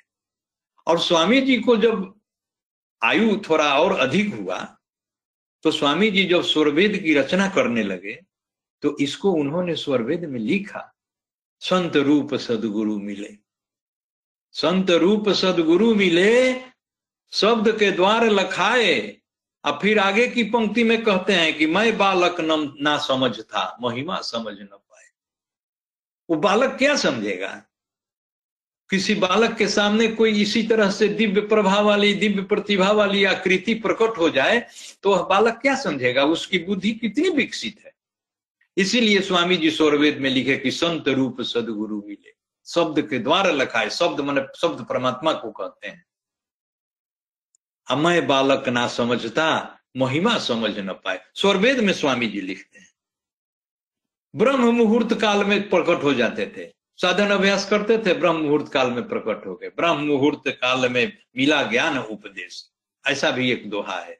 ब्रह्म मुहूर्त काल में मिला ज्ञान उपदेश, आवास सरेह एकांत में। क्योंकि स्वामी जी जाकर के अपने घर से बाहर ये सरेह हुरेह की खेत में जाकर के भीतर में बैठ करके तपस्या, साधन अभ्यास, पूजा करते थे। वहां पर उनको प्रकट हो जाते थे ब्रह्म मुहूर्त में। और उसी को स्वामी जी ने स्वरवेद में लिखा कि बाह्य मुहूर्त काल में मिला ज्ञान उपदेश। वहां पर इनको बताते हैं नित्यानादि सदगुरु। आवास सरेह एकांत में, सरेह के खेत में जो एकांत में वहां बैठे हुए थे, पाया साधु भेष। साधु के भेष में नित्यानादि सदगुरु स्वामी जी के सामने प्रकट हुए। तो ऐसा नित्यानादि सदगुरु किस तरह की आत्माओं के साथ करेगा, जो दिव्य आत्माएं होंगी। बहुत से लोग प्रश्न उठाते हैं कि स्वामी सदाफल देव जी महाराज को कौन सा गुरु थे। स्वामी सदाफल देव जी महाराज के कोई भौतिक गुरु नहीं थे, कोई प्राकृतिक गुरु नहीं थे। उनके गुरु नित्य अनादि सदगुरु थे। और स्वरवेद में उन्होंने नित्य अनादि सदगुरु की ही वंदना किया है। जो वंदना पुस्तक में हम लोग रोज वंदना गाते हैं, वह किसकी वंदना है, वह नित्य अनादि सदगुरु की वंदना है। स्वामी सदाफल देव जी महाराज ने गुरु की वंदना इस रूप में, क्योंकि उनके अन्य कोई गुरु थे ही नहीं। उनके गुरु तो नित्य अनादि सदगुरु थे। और वही समय समय पर प्रकट होकर के और उनको ज्ञान का मार्ग बतलाते थे। इस तरह से स्वामी जी की अवस्था जब थोड़ा बड़े हो गए तब उनको आकर के पूरा ज्ञान का उपदेश दिए हैं। और बहुत समय समय से स्वामी जी की जन्मस्थली जो थी, बलिया जिला का एक पकड़ी गांव है, वहां पर हुआ। तो वहां वृत्तिकूट आश्रम है। उस वृत्तिकूट आश्रम में बाद में नित्य अनादि सदगुरु प्रकट हुए हैं स्वामी जी के सामने। तो कहने का मतलब यह है कि कथा तो बहुत अधिक है। हरि अनंत, हरि कथा अनंता। आप जितना कहते जाएंगे कथा का अंत नहीं है। स्वामी सदाफल देव जी महाराज के जीवन काल में अनेकों घटनाएं घटी है नित्य अनादि सदगुरु के संरक्षण में। नित्य अनादि सदगुरु उनके भेष में प्रकट हुए हैं। नित्य अनादि सदगुरु हमारे स्वामी जी के भेष में प्रकट हुए हैं बगल के गांव में। और एक बार की मैं आपको घटना बता रहा हूं कि नित्य अनादि सदगुरु जब वृत्तिकूट आश्रम पर स्वामी जी के समक्ष प्रकट हुए तो उन्होंने कहा था कि आपके सामने किसी भी तरह का ऐसा कोई असमंजस की स्थिति आवे तो आप अपना योग अनुष्ठान छोड़िएगा नहीं। तो एक बार स्वामी जी छह महीने का योग अनुष्ठान किए और योग अनुष्ठान किए। योग अनुष्ठान में करना क्या होता है कि गुहा के भीतर में रह करके बाहर नहीं निकलना होता है, उसी में आपको छह महीने रह करके साधन अभ्यास करना पड़ेगा।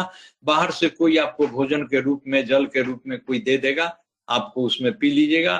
और अपना नित्य क्रिया करने के लिए स्वामी जी रात में निकलते थे। तो मैं इसको संक्षेप में थोड़ा कहूंगा, है तो बड़ा विस्तृत चर्चा। तो स्वामी जी के भेष में वो क्या किए नित्य अनादि सदगुरु कि बगल का एक गांव है खारी गांव, आप लोग जाएंगे जब वृत्ति कूटासन पर तो बगल में खारी गांव है, तो वहां पर वो प्रकट हो जाते हैं नित्य अनादि सदगुरु। और किसके भेष में? सदाफल देव जी महाराज के भेष में प्रकट हो गए। तो वहां के गांव वाले, सभी गांव वाले जानते थे कि स्वामी सदाफल देव जी महाराज का योग अनुष्ठान चल रहा है। तो जब उनको उन लोग खारी ग्राम में देखे कि अरे सदाफल देव जी महाराज तो यहाँ घूम रहे हैं, इनका तो योग अनुष्ठान भंग हो गया, तो वे लोग बड़ा खुशी में, कुछ कुछ विरोधी लोग भी थे, कुछ लोग खुशी में जाकर के आश्रम पर कहे क्या कि वो तो सदाफल देव जी महाराज का योग अनुष्ठान भंग हो गया, वो तो खारी गांव में घूम रहे हैं। लेकिन वास्तविकता यह नहीं थी। वास्तविकता यह थी कि नित्य अनादि सदगुरु स्वयं प्रकट हो गए थे और उन्हीं के भेष में चूंकि प्रकट हो गए थे, इसीलिए लोगों को थोड़ा संदेह था। लोगों को संदेह होना वास्तव लाजमी था, संदेह तो होना ही चाहिए कि जब हमारे भेष में कोई प्रकट हो जाए तो जो व्यक्ति हमको देखा है वह तो कहेगा ही ना कि हम हम ही आ, मैं ही हूं। इसीलिए वो सदाफल देव जी महाराज के भेष में प्रकट हो गए थे नित्यानंद सदगुरु। तो सब लोग यही समझने लगे कि सदाफल देव जी तो यहाँ घूम रहे हैं, इनका योग अनुष्ठान भंग हो गया। तो उसी लिए स्वामी जी लिखे हैं कि वृत्ति कूट मम धाम पर सदगुरु दर्शन दीन। इस घटना के पहले वो वृत्ति कूट आश्रम पर दर्शन दे चुके थे, लेकिन स्वामी जी समझे नहीं, सदाफल देव जी महाराज समझे नहीं इस बात को। और भी बहुत सी जीवन की घटनाएं हैं जिसको समय अभाव के कारण हम यहाँ पर उतना उस रूप में मैं नहीं वर्णन कर सकता हूं। तो अभ्यास सिद्ध सदगुरु स्वामी सदाफल देव जी महाराज थे और वो नित्य अनादि सदगुरु के संरक्षण में उनका आत्मिक विकास हुआ था और परमात्मा का साक्षात्कार किए थे। जब परमात्मा का साक्षात्कार किए तो उन्होंने स्वरवेद सदग्रंथ की रचना की और स्वरवेद में, आप स्वरवेद को पढ़ेंगे, स्वरवेद में स्वामी जी ने सदगुरु का माप बताया, मेजरिंग स्केल। कोई कह सकता है, स्वामी जी को यह बात बहुत अच्छी तरह से मालूम थी कि आने वाली जो पीढ़ी होगी, आने वाला जो काल होगा, वह कैसे समझेगा कि सदगुरु क्या होता है। उन्होंने एक मेजरमेंट दिया। मेजरमेंट क्या दिया? देखिए, उन्होंने कहा कि सदगुरु वही हो सकता है जिसको नित्य अनादि सदगुरु का आदेश हो। नित्य अनादि सदगुरु का आदेश कैसे होगा? नित्य अनादि सदगुरु तो एक तो स्वयं सिद्ध सदगुरु को अपनी इच्छा से मुक्ति धाम से चयन करके उस विदेह मुक्त आत्मा को संसार में भेजा। उसको यहाँ आकर के अपना साधन अभ्यास नहीं करना पड़ेगा, कोई योगा योगाभ्यास नहीं करना पड़ेगा, वह स्वयं सिद्ध सदगुरु हुआ। उसमें भी नित्य अनादि सदगुरु की ही इच्छा है, अभ्यास सिद्ध सदगुरु की कथा वास्तविकता आप यहाँ पर सुन ही लिए कि सदाफल देव जी महाराज को नित्य अनादि सदगुरु का कैसा संरक्षण प्राप्त था। अब अभ्यास सिद्ध सदगुरु के बाद परंपरा सदगुरु का एक स्थान है। ये चौथे सदगुरु है। पहला सदगुरु नित्य अनादि सदगुरु, दूसरा स्वयं सिद्ध सदगुरु, तीसरा अभ्यास सिद्ध सदगुरु, चौथा परंपरा सदगुरु। परंपरा सदगुरु क्या होता है, ये गुरु शिष्य परंपरा से चलता है, या तो गुरु भी हो सकता है शिष्य भी हो सकता है। अभ्यास सिद्ध सदगुरु का सबका तो काल है ना, इस संसार में इस सृष्टि में सबका एक निश्चित किया हुआ काल है कि इतने समय तक सबको रहना है। तो स्वामी सदाफल देव जी महाराज जी का भी जो समय निश्चित था उस समय तक रहे, लेकिन फिर यह ज्ञान किसको जाएगा, क्योंकि नित्य अनादि सदगुरु के द्वारा इनको ज्ञान मिल चुका था।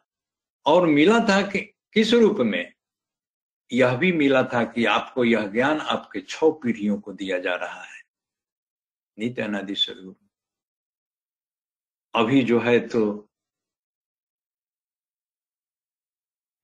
दूसरी पीढ़ी जो है चल रही है, तीसरी पीढ़ी तैयार है। दूसरी पीढ़ी में हमारे स्वतंत्र देव जी महाराज हैं परंपरा सदगुरु। पहली पीढ़ी में कौन थे,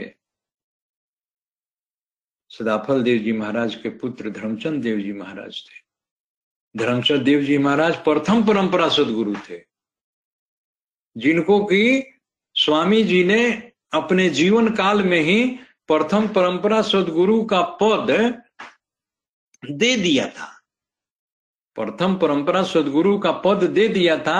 लेकिन किस रूप में दिया था, उत्तराधिकारी के रूप में दिया था।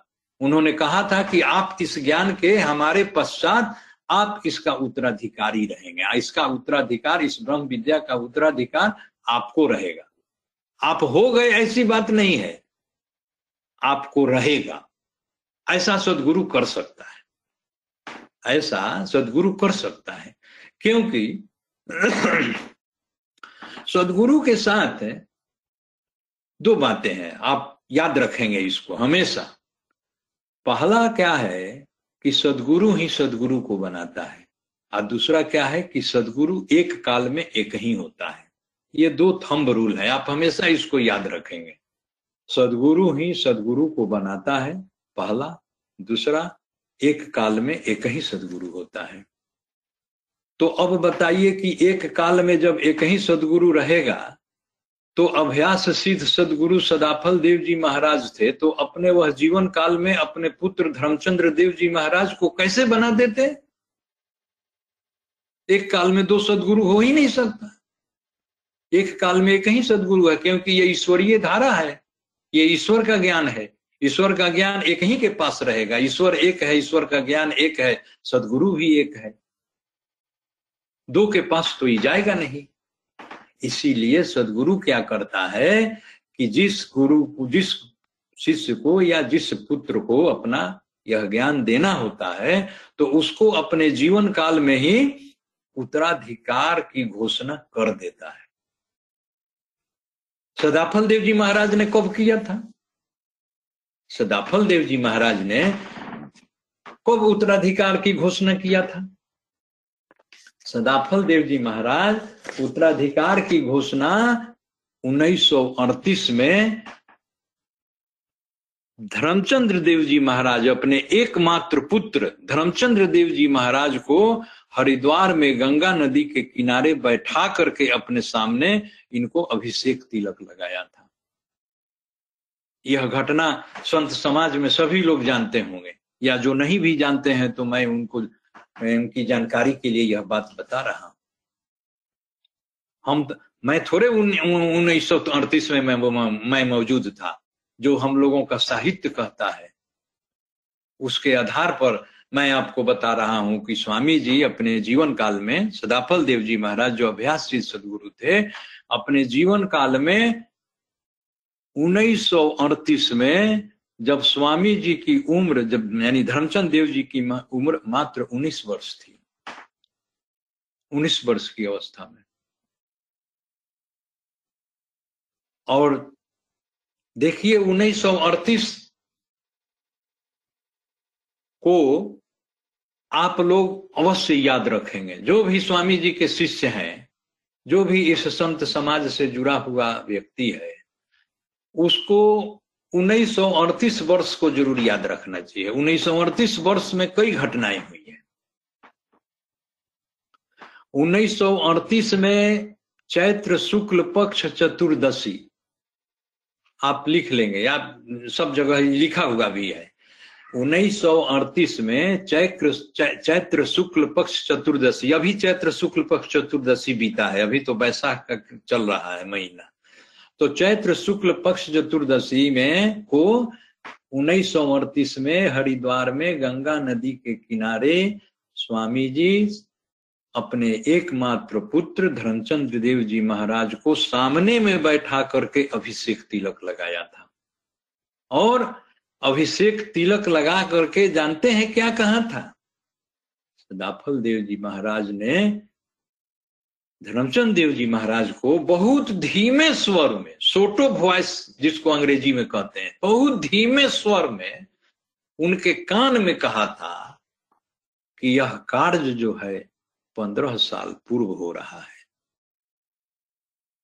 This is happening fifteen years ahead of the schedule, पंद्रह वर्ष पहले हो रहा है। देखिए स्वामी जी ने क्या कहा धर्मचंद देव जी महाराज को, उनको हम लोग संत समाज प्रथमा देव जी के नाम से जानते हैं, उनको कहा कि यह कार्य पंद्रह वर्ष पहले हो रहा है, जो पंद्रह वर्ष बाद होना चाहिए था यह कार्य पंद्रह वर्ष पहले हो रहा है। इसका मतलब क्या है? स्वामी जी ने क्या बताया, किस रहस्य का उद्घाटन किया?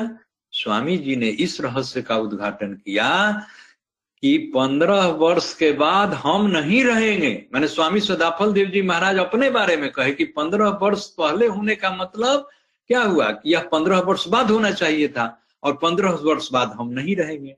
सदाफल देव जी महाराज जब ऐसी बात कहे तो प्रथमा देव जी अपने आध्यात्मिक आलेख में लिखते हैं कि उनको समझ में नहीं आई यह बात। सदाफल देव जी महाराज की यह बात प्रथमा देव जी को, धर्मचंद देव जी महाराज को उस समय समझ में नहीं आई कि क्या स्वामी जी कह रहे हैं कि पंद्रह वर्ष पूर्व हो रहा है। लेकिन प्रथमा देव जी अपनी लेखनी से अपने आध्यात्मिक आलेख में क्या लिखते हैं कि जब पंद्रह वर्ष के बाद स्वामी सदाफल देव जी महाराज अपना देह त्याग कर दिए झूसी के आश्रम पर, तब मुझे मालूम हुआ इस रहस्य की सत्यता का, कि यह रहस्य जो है कितना अवसत्य लग रहा है। पंद्रह वर्ष के बाद उन्नीस सौ चौवन में पंद्रह वर्ष बाद उन्नीस सौ चौवन में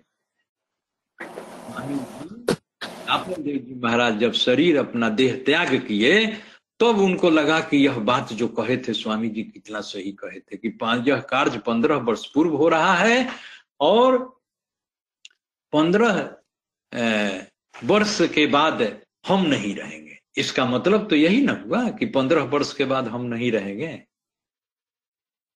तो देखिए कैसे, मतलब कि नित्य अनादि सदगुरु की आज्ञा, या नित्य अनादि सदगुरु की आज्ञा थी। स्वामी सदाफल देव जी महाराज जो अब उस काल के अभ्यासशील सदगुरु थे, अपने समय में बहुत से लोग प्रश्न उठाते हैं कि सदाफल देव जी महाराज अपने जीवन काल में अपने पुत्र को क्यों दे दिए यह ज्ञान। बहुत से लोग संत समाज में या संत समाज से बाहर के लोग इस प्रश्न को उठाते हैं, क्यों दे दिए। नहीं, ऐसा नहीं हुआ था, ऐसा नहीं हुआ था। स्वामी सदाफल देव जी महाराज अपने जीवन काल में एक शिष्य पर प्रयास किया था उन्होंने। इस बात को आप जानिए कि स्वामी सदाफल देव जी महाराज इस ज्ञान को पर देने के लिए अपने शिष्य पर भी प्रयास किया था, ताकि यह संसार यह नहीं कहे कि अपने शिष्य को इन्होंने क्यों नहीं दिया। शिष्य जो है इस ज्ञान को संभाल नहीं सका और स्वामी जी ने जब ज्ञान को प्रवाहित किया, प्रवाहित करने लगे, तो वह शिष्य जो था आर्त स्वरों में स्वामी जी से विनती किया कि स्वामी जी मेरी रक्षा करिए, मेरी प्राणों की रक्षा करिए, मैं इस शक्ति को संभाल नहीं सकता, ये ईश्वरीय धार है, सभी कोई इसको संभाल नहीं सकता है। तब स्वामी सदाफल देव जी महाराज ने धर्मचंद देव जी महाराज से कहा कि आपका शरीर मेरे शरीर से बना है, आपका शरीर मेरे शरीर से बना है, आप इस ज्ञान के योग्य हैं। और धर्मचंद देव जी महाराज तो अपने जीवन काल में स्वामी जी के ज्ञान का प्रचार प्रसार करते ही रहते थे। वे स्वामी जी के शिष्य रूप में थे, लेकिन जब ज्ञान मिला तो प्रथम परंपरा सदगुरु के पद में को पंद्रह वर्षों तक उन्होंने सुशोभित किया। और पंद्रह वर्ष की यह बात जो थी, यह कब थी? यह स्वामी सदाफल देव जी महाराज उन्नीस सौ अड़तीस में सदगुरु प्रथम परंपरा सदगुरु धर्मचंद देव जी महाराज को कह दिया था कि आपका कार्यकाल पंद्रह वर्षों का रहेगा। देखिए, उन्नीस सौ अड़तीस में दो बातें हुई। एक बात तो हुई कि स्वामी जी ने प्रथमा देव जी को, धर्मचंद देव जी महाराज को सदगुरु पद का उत्तराधिकार का अभिषेक तिलक लगाया और कहा गया कि आपका कार्यकाल, यह जो यह काम जो पंद्रह वर्ष बाद होना चाहिए, यह पंद्रह वर्ष पूर्व हो रहा है। और एक बात और कहा कि आपका कार्यकाल पंद्रह वर्षों तक का रहेगा। यह भी समझ में नहीं आई धर्मचंद देव जी महाराज को। पहला बात तो समझ में आ गई कि पंद्रह वर्ष पूर्व हो रहा है, लेकिन स्वामी जी बोले कि आपका कार्यकाल पंद्रह वर्षों तक रहेगा। यह बात समझ में तब आई जब स्वामी जब प्रथमा देव जी धर्मचंद देव जी महाराज अपना देह त्याग का समय आ गया उनको, उन्नीस सौ उनहत्तर का, यानी उन्नीस सौ चौवन से उन्नीस सौ उनहत्तर पंद्रह वर्षों तक वो प्रथम परंपरा सदगुरु पद को उन्होंने सुशोभित किया।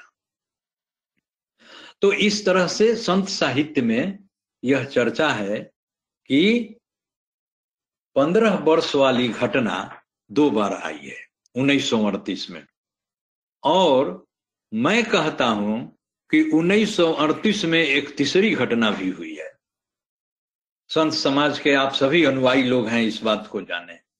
यह बात छिपी हुई नहीं है, सब कोई जानते हैं। ये तो ओपन ट्रूथ है, खुला सत्य है।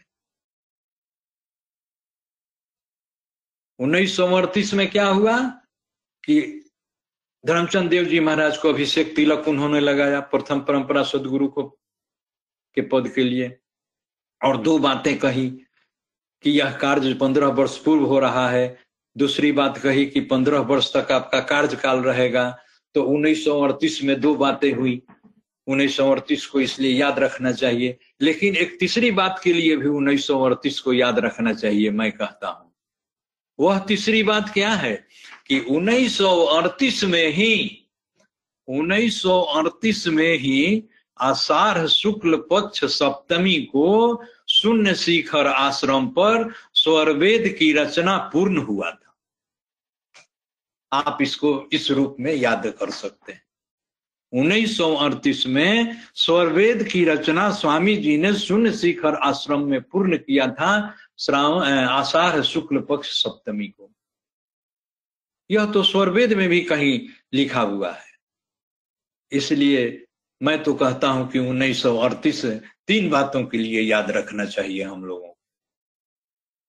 और उसके बाद प्रथम परंपरा सदगुरु का काल चला, इसमें भी नित्यानंदी सदगुरु की इच्छा थी। अब उसके बाद उन्नीस सौ उनहत्तर में देखिए, जब प्रथमा देव जी देह त्याग किए, तो देह त्याग किए तो क्या हुआ? देह त्याग किए तो वे अपने पुत्र स्वतंत्र देव जी महाराज को द्वितीय परंपरा सदगुरु का पद दिए, ज्ञान प्रवाहित किए। जो वर्तमान में आचार्य श्री स्वतंत्र देव जी महाराज, जो इस ज्ञान के प्रचार प्रसार में रात दिन एक किए हुए हैं, चारों तरफ भ्रमण में रहते हैं, उनको उन्होंने प्रथम प्रथमा देव जी ने इस ज्ञान को प्रवाहित किया। और इसमें भी नित्य अनादि सदगुरु की ही इच्छा थी। बिना नित्य अनादि सदगुरु की इच्छा से कोई भी सदगुरु किसी को सदगुरु नहीं बना सकता है। आप इस बात को इस रूप में टेक इट ग्रांटेड जिसको कहा जाता है, आप इसको मान लीजिए। मानना ही नहीं है, इसको जानना है कि बिना सदगुरु के, बिना नित्यानंदी सदगुरु के आदेश से कोई भी स्वयं सिद्ध सदगुरु या कोई भी अभ्यास सिद्ध सदगुरु अपना उत्तराधिकारी नहीं बना सकता है। यही परंपरा जो है सो चली आ रही है। यह परंपरा हमेशा से चली आ रही है। आप इसको क्या कह सकते हैं? यह परंपरा जो है सनातन, आप इसको इस रूप में, मैं तो कहता हूं कि सनातन अतीत से नूतन वर्तमान तक आप कह सकते हैं। सनातन अतीत से नूतन वर्तमान तक यही परंपरा चली आ रही है ब्रह्म विद्या के ज्ञान के संबंध में। इसलिए स्वामी जी ने नित्य अनादि सदगुरु को जो छुड़ावन हार कहा, यह गलत नहीं कहा। छुड़ावन हार तो है ही, बंधन से छुड़ाने वाले हैं, जीवों को मुक्ति का जुक्ति बताते हैं, मोक्ष का मार्ग बताते हैं। इसीलिए इस छुड़ावन हार सदगुरु को, जीवों को मुक्ति का जुक्ति बताने वाला मोक्ष प्रदाता कहा जाएगा। और जीवों को मुक्ति प्रदान करने के लिए नित्य अनादि सदगुरु क्या करता है?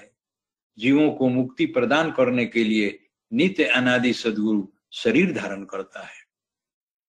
यदि शरीर धारण नहीं होता है, नहीं हो सका, तो अब क्या करता है? तो अब स्वयं सिद्ध सदगुरु को भेजता है,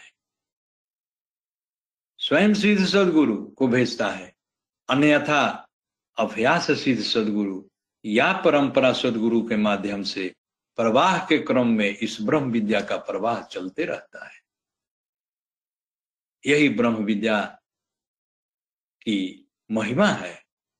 अभी वर्तमान में हम लोगों के द्वितीय परंपरा सदगुरु, परंपरा सदगुरु क्यों कहते हैं? परंपरा सदगुरु इसलिए कहते हैं कि परंपराबद्ध तरीके से यह काम हो रहा है। यह काम जो हो रहा है ब्रह्म विद्या के ज्ञान को हस्तांतरित करने का, यह परंपराबद्ध तरीके से हो रहा है। पिता जो है सो अपने पुत्र को देता है। वैदिक काल में भी यह परंपरा इसी तरह से हुई है। सूर्य ने अपने पुत्र मनु को दिया, मनु ने पुत्र इक्ष्वाकु को दिया, ब्रह्मा अपने पुत्र अथर्वा को दिया। कई तरह से ज्ञान को वेदों में आप पढ़ेंगे प्राचीन वैदिक काल में, इसी तरह से यह गुरु शिष्य परंपरा या गुरु पुत्र परंपरा से चला है। तो अभी वर्तमान में प्रथमा देव जी, धर्मचंद देव जी महाराज, जिनको हम हमने कहा कि उन्नीस सौ अड़तीस में स्वामी जी ने उनको अभिषेक तिलक लगा करके प्रथम परंपरा सदगुरु के पद का भी उत्तराधिकारी घोषित किया था। अब प्रथम परंपरा सदगुरु ने क्या किया? अब आइए वर्तमान में आइए, प्रथम परंपरा सदगुरु ने क्या किया? प्रथम परंपरा सदगुरु ने हमारे अभी वर्तमान में श्री स्वतंत्र देव जी महाराज को द्वितीय परंपरा सदगुरु का पद दिया। और द्वितीय परंपरा सदगुरु का पद कैसे दिया? इसमें भी नित्य अनादि सदगुरु की ही इच्छा थी, नित्य अनादि सदगुरु की इच्छा से दिया। वर्तमान आचार्य श्री स्वतंत्र देव जी महाराज जो अभी वर्तमान में द्वितीय परंपरा सदगुरु के पद को सुशोभित कर रहे हैं, वे तो विद्यार्थी जीवन में वाराणसी में संस्कृत और वेद और वेदांग की शिक्षा ग्रहण कर रहे थे। उनको क्या मतलब था? वे पढ़ाई पूरा कर रहे थे। वे कहते थे कि मैं विद्वान बनूंगा, मैं संस्कृत का विद्वान बनूंगा। और वे पाणिनि महाविद्यालय में व्याकरण की पढ़ाई पढ़ने के लिए चले गए थे, वहां पढ़ रहे थे। लेकिन इस जोगी कुल से तो संबंधित व्यक्ति वह थे ही। इस जोगी कुल से संबंधित व्यक्ति तो वो थे ही ना। क्या कहा जाता है कि नित तैरने का ढंग मछली को सिखाता कौन है? नित तैरने का ढंग मछली को सिखाता कौन है? और उसे रसावक को मृग्या सिखाता कौन है?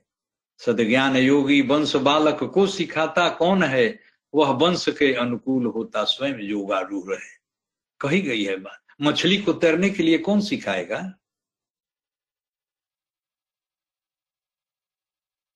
शेर को शिकार करने के लिए कौन सिखाता है? वह कौन सी स्कूल में पढ़ाई करने जाता है? उसी तरह से योगी कुल में जो भी दिव्य आत्मा प्रकट होती है, वह उसी श्रेणी की आत्माएं होती हैं। स्वामी जी तो जोगी कुल में पैदा हुए थे। सदाफल देव जी महाराज का कुल क्या था? सदाफल देव जी महाराज का भी कुल जोगी कुल था।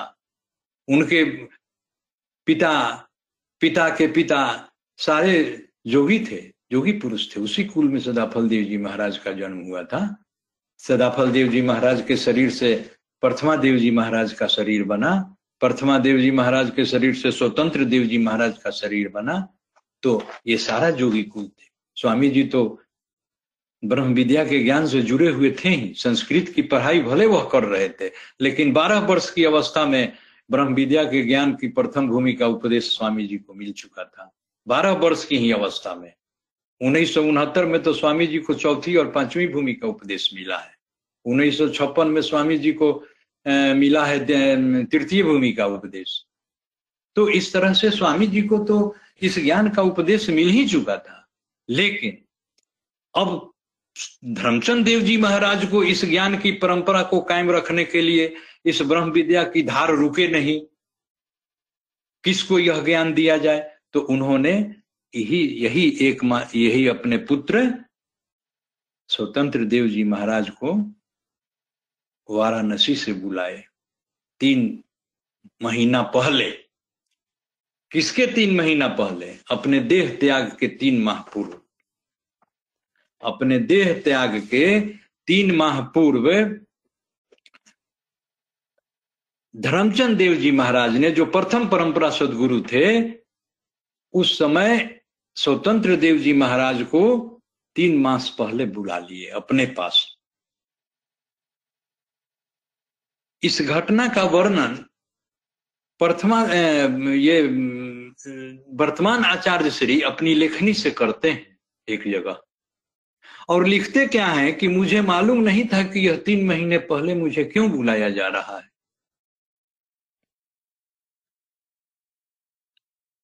तीन महीने पहले मुझे क्यों बुलाया जा रहा है? लिखते क्या है कि उस समय मैंने, ये वर्तमान आचार्य श्री लिखते हैं कि उस समय मैंने उनसे कहा कि अभी इसकी क्या जरूरत है।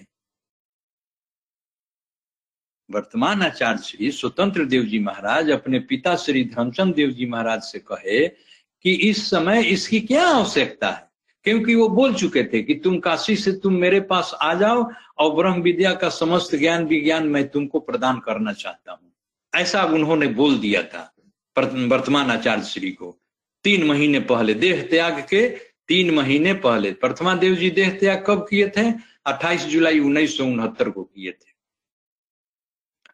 तो वो तीन महीना पहले बुलाते हैं स्वतंत्र देव जी महाराज को। तो स्वतंत्र देव जी महाराज कहते हैं क्या कि अभी इसकी क्या जरूरत है। वही लिखते हैं कि उस समय मैंने कहा कि अभी इसकी क्या आवश्यकता है, अभी तो मैं काशी में वेद वेदांग पढ़ रहा हूं, मैं संस्कृत का विद्वान बनना चाहता हूं, मैं संस्कृत साहित्य का अध्ययन कर रहा हूं। तो जानते हैं इस पर प्रथमाचार्य श्री वर्तमान आचार्य श्री को क्या कहे? वो बोले क्या कि तुम नहीं समझते हो, इसकी आवश्यकता पड़ेगी। देखिए धर्मचंद देव जी महाराज कहते हैं वर्तमान आचार्य श्री को कि तुम नहीं जानते हो, इसकी आवश्यकता पड़ेगी। और इतना ही नहीं, उन्होंने एक बात और कही। उन्होंने एक बात क्या कहा कि तुम जो समझते हो कि मैं संस्कृत का विद्वान बन जाऊंगा, मैं व्याकरण का विद्वान बन जाऊंगा, संस्कृत का भी अध्ययन कर रहा हूं, यह सारा पुस्तकीय ज्ञान तुम्हारा धारा का धारा रह जाएगा। देखिए कहते हैं क्या कि सारा पुस्तकीय ज्ञान तुम्हारा धारा का धारा रह जाएगा। तब वर्तमान आचार्य श्री चुप हो जाते हैं और फिर आगे आदेश क्या करते हैं प्रथमा देव जी वर्तमान आचार्य श्री को कहते हैं क्या कि तुम हमारे सामने में बैठो, तुम हमारे सामने में बैठो और हमारी आंखों की ओर सामने बैठ कर देखो, हमारी आंखों की ओर। देखिए यह घटना मैं आपको इसलिए बता रहा हूं कि ताकि सभी लोग आप जाने कि कैसे मतलब कि सदगुरु का पद मिलता है, कैसे सदगुरु सदगुरु बनाता है, कैसे एक काल में एक ही सदगुरु होता है। इस घटना को आप लोग जाने समझें, इसका चिंतन करें, मनन करें। ये साधारण बात नहीं है, सामान्य बात नहीं है। सब कोई इस तरह से नहीं कर सकता है और सब कोई इस तरह से किसी के साथ नहीं कर सकता है। कोई भी सदगुरु किसी भी आत्मा के साथ ऐसा नहीं कर सकता। जो जो, जो दिव्य आत्मा होगी, जो योग्य आत्मा होगी, उसी के साथ करेगी। बहुत से लोग कहते हैं कि अपने पुत्र को दे दिया। अपने पुत्र को कैसे दिए? सदगुरु का पुत्र क्या वह साधारण आत्मा होगी? परमात्मा भी जो कार्य करता है समझ बूझ कर करता है। आत्माओं को कहाँ भेजता है? आत्माओं को, योग्य आत्माओं को उनकी योग्यता के अनुकूल उनका पदस्थापन करता है। जो जैसा योग्य रहता है उसको उसी तरह का वातावरण देगा, वैसा ही अनुकूल वातावरण में उस आत्मा को ईश्वर भेजता है। यह ध्रुव सत्य है। इसीलिए कोई कोई आत्माएं निम्न कुल में कैसे चली जाती है, कोई की आत्माएं किस तरह के कर, कोई कोई कर्म कर रहा है, कोई कर, कोई कर्म कर रहा है, किसी को किसी तरह का परिवेश और समावेश मिल जाता है। क्यों मिलता है? ऐसा इसलिए मिलता है कि उसका अपना पूर्व का संस्कार है। तो स्वतंत्र देव जी महाराज एक दिव्य आत्मा थे, जिसका चयन उन्होंने प्रथमा देव जी ने अपने जीवन काल में ही कर लिया था। और तब उनको क्या कहा, हम लोग थोड़ा विषयांतर हो गए थे, हमें भी बोलते बोलते कुछ और बातें आप लोगों को बता देता हूं। तो उन्होंने कहा कि आप मेरी आंखों की ओर सामने बैठ करके देखें।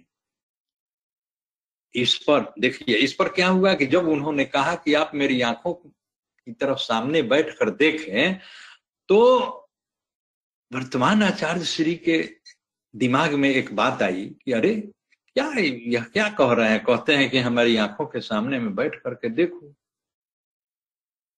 तो वर्तमान आचार्य श्री अपनी लेखनी से क्या लिखते हैं, इस घटना को कहते हैं क्या कि मेरे मन के भावों को तारते हुए और तोड़ते हुए कहा कि यह सामान्य क्रिया नहीं है। क्योंकि वर्तमान आचार्य श्री के मन में यह था कि यह तो त्राटक की क्रिया है, किसी के आंखों में आंख डाल करके देखना यह तो त्राटक की क्रिया है। उनके मन के भाव को प्रथमा देव जी समझ गए कि यार ये तो समझ रहा है। सदगुरु अब मन की बात को भी समझता है, यह भी एक कला उसके पास है। बीस कलाओं में एक कला यह भी सदगुरु के पास होती है। सदगुरु बीस कलाओं से विभूषित होता है। अभी तो मैं सोचा था कि बीस कलाओं के बारे में आपको बताऊंगा, कुछ उसका से परिचय कराऊंगा, लेकिन समय नहीं है। मैं इसी बात को कह करके मैं अपनी वाणी को समाप्त करूंगा।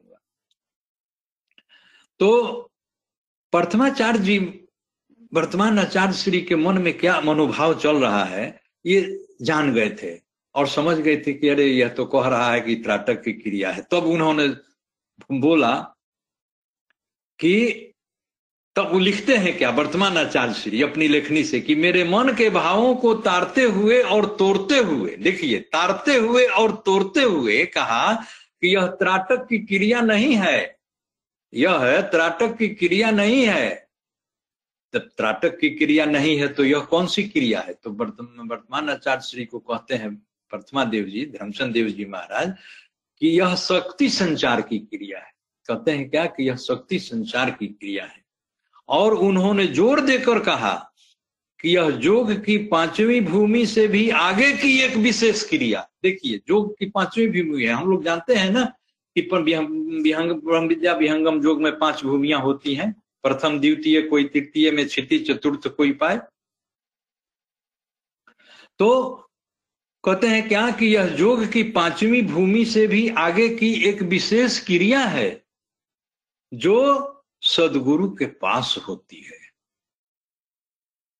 जो सदगुरु के पास होती है और जिसके माध्यम से सदगुरु अपने उत्तराधिकारी की आत्मा में अपनी शक्ति का संचार करके अपनी सारी शक्ति को उसकी आत्मा में उड़ेल देता है, प्रवाहित कर देता है। ये प्रथमा देव जी ने प्रथमाचार्य श्री से कहा कहा कि सदगुरु के पास पांचवी भूमि से भी आगे की, देखिए भूमि नहीं कहा उन्होंने, पांचवी भूमि से भी आगे की भूमि नहीं कहा उन्होंने। नहीं तो हो जाता कहने के लिए कि छठी भूमि, नहीं, उन्होंने कहा कि पांचवी भूमि से भी आगे की एक विशेष क्रिया है जो सदगुरु के पास होता है और उसी क्रिया के माध्यम से सदगुरु अपने उत्तराधिकारी की आत्मा में अपनी शक्ति का संचार करके अपनी सारी शक्ति को उसकी आत्मा में उरेल देता है, प्रवाहित कर देता है।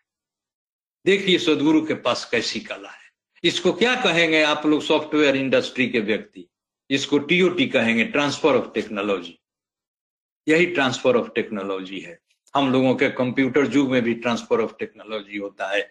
एक कंप्यूटर का इंफॉर्मेशन दूसरे कंप्यूटर में कैसे चला जाता है, कैसे डाटा का ट्रांसफर होता है। तो क्या है, यही तो है, यही चेतन ज्ञान है, यही ईश्वरीय धारा है। कैसे इसको प्रवाहित किया जाएगा, इसकी कला न कहीं पुस्तकों में मिलेगी और न कहीं आपको किसी पढ़ाई करनी पड़ेगी, न कहीं स्कूल में, न विद्यालय में, न कहीं विश्वविद्यालय में, किस कहीं भी यह कला आपको लिखी हुई नहीं मिलेगी, जिसको पढ़ करके आप जान जाएं कि यह ऐसे होता है। यह सदगुरु के पास होता है। तो उस सदगुरु को कौन बताया? उसके पहले वाले सदगुरु ने बताया। अभ्यास शीर्ष सदगुरु अब सदाफल देव जी महाराज ने धर्मचंद देव जी महाराज को बताया था, और सदाफल देव जी महाराज तो स्वयं में एक अभ्यास शीर्ष सदगुरु थे ही। उनको सारा ज्ञान नित्य अनादि सदगुरु की तरफ से मिलता। तो इस तरह से वर्तमान आचार्य श्री को कैसे उनकी आत्मा में इस ब्रह्म विद्या के ईश्वरीय धार को प्रथमा देव जी ने प्रवाहित किया था, इसका वर्णन अपनी लेखनी से वर्तमान आचार्य श्री करते हैं। उसी को मैंने पढ़ करके आपको सुनाया, मैं उसी को मैंने पढ़ा था और वही मुझे अक्षरशः याद है, उसी को मैंने कहा। आप पढ़ेंगे तो कुछ शब्दों का हेर फेर मिल सकता है। तो अब लिखते हैं क्या वर्तमान आचार्य श्री। अब देखिए अपनी परिस्थिति के, जब ऐसा हो गया तो वर्तमान आचार्य श्री अपनी परिस्थिति के बारे में लिखते हैं कि जब मैंने प्रथमाचार्य जी के सामने बैठकर उनकी आंखों में देखता रहा और अनायास ही, देखिए कहते हैं कि उनको ऐसा अनुभव हुआ होगा, तभी न वर्तमान आचार्य श्री लिखते हैं कि अनायास ही सहज रूप से उनकी सारी शक्ति मुझ में प्रवाहित हो गई। ऐसा लिखते हैं कि सारी शक्ति प्रवाहित हो गई। अब यहां पर थोड़ा आपको भ्रम हो सकता है। हम जो बात आपको बताए थे, हम बताए थे ना कि सदगुरु एक काल में एक ही होता है और सदगुरु सदगुरु को बनाता है। तो ये एक काल में दो सदगुरु कहां से हो गए? आपको थोड़ा देर के लिए प्रश्न हो सकता है आपके मन में। हमने कहा था कि एक काल में एक ही सदगुरु हो गए, यहां पर दो सदगुरु कैसे हो गए? मैं आपको इसका उत्तर देता हूं। स्वामी जी की आत्मा में इस ज्ञान का प्रवाहित, उन्होंने इस ज्ञान को प्रवाहित किया था, सदगुरु नहीं बन गए थे। यह ज्ञान जो है सदा स्वतंत्र देव जी के आत्मा के अंदर तब प्रफुल्लित हुआ था जब प्रथमा देव जी नहीं रहे, प्रथमा देव जी नहीं थे, तब जाकर के यह ज्ञान उनके अंदर प्रस्फुटित हुआ है। ज्ञान तो मिल गया था, प्रवाहित कर दिए थे त्राटक की क्रिया से, जिसको कि वर्तमान आचार्य श्री कहते हैं कि ऐसा ही हुआ भी।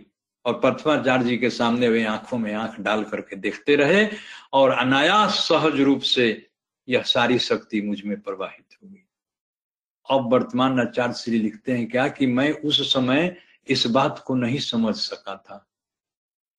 वर्तमान आचार्य श्री कहते हैं कि मैं इस बात को उस समय समझ नहीं सका था, लेकिन तीन महीना के बाद अब समझ में बात कब आती है। देखिए वर्तमान आचार्य श्री को समझ में बात कब आती है, वो तो तीन महीना पहले बुलाए थे। तीन महीना के बाद जब अट्ठाईस जुलाई उन्नीस सौ उनहत्तर को प्रथमा देव जी शरीर त्याग दिए, देह त्याग दिए, तब तो उनको यह बात समझ में आई कि अरे अब तो यह पद हम ही को संभालना है। प्रथमा देव जी ने योग विज्ञान के समस्त रहस्यों का उनके जीवन काल में वर्तमान आचार्य श्री को बतला दिया था। दूसरे के चित्त में कैसे संयम किया जाएगा, दूरस्थ वस्तु की जानकारी कैसे प्राप्त किया जाएगा, शिष्य शिष्याओं के संकट का कैसे पूर्वाभास हो जाएगा, कैसे उसका निदान किया जाएगा, कैसे निराकरण किया जाएगा, कि अनेक तरह के सिद्धि विभूति वर्तमान आचार्य श्री को बताए थे प्रथमा देव जी अपने जीवन काल में। लेकिन कहे थे क्या कि इन सिद्धि विभूतियों का कोई महत्व नहीं है, इस सिद्धि विभूतियों को तुम उपयोग मत करना। ये सिद्धि विभूति जो है समय पर कभी कभी काम आ सकते हैं, इसीलिए प्रथमा देव जी ने वर्तमान आचार्य श्री को अपने जीवन काल में ही ये उत्तराधिकार उनको हस्तांतरित कर दिए थे कि मैं जब नहीं रहूंगा तो आपके अंदर यह ज्ञान जो है सो कार्य करने लगेगा। इस तरह से सदगुरु सदगुरु को बनाता है। अब आप देखिए, आप सभी लोग जानते हैं विज्ञान देव जी महाराज सदगुरु पद के उत्तराधिकारी हैं। कैसे उत्तराधिकारी हैं? स्वामी जी ने उनको बनाया। स्वामी जी ने चौदह फरवरी दो हजार उन्नीस को माघ शुक्ल पक्ष नवमी को झोसी आश्रम में वार्षिकोत्सव हो रहा था, उस समय खुले मंच से उत्तराधिकार का आदेश दिया। सब लोग हम लोग जानते हैं। और एक बात मैं कहना भूल गया था कि जो नित्य अनादि सदगुरु की जो बात हमने कही, यह जो भी स्वयं सिद्ध सदगुरु होंगे या अभ्यासी सदगुरु होंगे या परंपरा सदगुरु होंगे, तो परंपरा सदगुरु के जीवन काल में कभी न कभी नित्य अनादि सदगुरु भी दर्शन देंगे, दर्शन देते हैं। जैसे प्रथमा देव जी को नित्य अनादि सदगुरु का दर्शन कब हुआ था? आसाम में हुआ है। वर्तमान आचार्य श्री को नित्य अनादि सदगुरु का दर्शन कब हुआ है? उन्नीस सौ पचहत्तर में हुआ है, दंडक वन आश्रम के नजदीक हुआ है। दंडक वन आश्रम, जो भी लोग गए होंगे आप देखे होइएगा, दंडक वन आश्रम से थोड़ी सी दूर पर एक जगह है, एक गांव है जिसका नाम बहेवल है। उस बहेवल गांव के बाहर आउटस्कर्ट में एक कुआं है। उसी कुएं के पास प्रथमा वर्तमान आचार्य श्री को नित्य अनादि सदगुरु का दर्शन उन्नीस सौ पचहत्तर में हुआ है।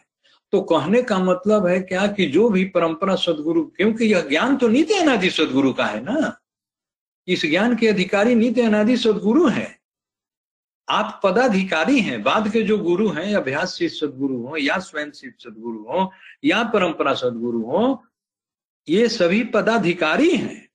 अधिकारी तो नित्य अनादि सदगुरु है। नित्य अनादि सदगुरु का यह ज्ञान है। नित्य अनादि सदगुरु जिसको चाहेगा उसके पास यह ज्ञान जाएगा। तो अगर परंपराबद्ध तरीके से कोई सदगुरु बन भी गया, प्रथम परंपरा सदगुरु, द्वितीय परंपरा सदगुरु या कोई भी, अब तो तृतीय परंपरा सदगुरु भी काल आने ही वाला है, तो उसके जीवन काल में नित्य अनादि सदगुरु का दर्शन होगा। नित्य अनादि सदगुरु दर्शन देंगे, प्रकट होकर के दर्शन देंगे।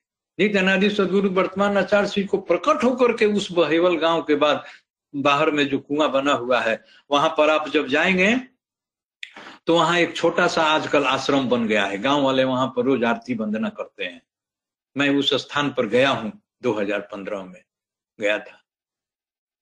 तो आप देखेंगे उसको। तो ये है सदगुरुओं का महत्व। और आप इस रूप में जाने कि ब्रह्म विद्या का प्रचार इसी सदगुरुओं के जिम्मे है, क्योंकि नित्य अनादि सदगुरु का यह ब्रह्म विद्या है, ईश्वरीय ज्ञान है। ईश्वर की इच्छा से नित्य अनादि सदगुरु संसार में प्रकट होता है। यदि प्रकट नहीं होता है तो वह स्वयं सिद्ध सदगुरु को भेजता है।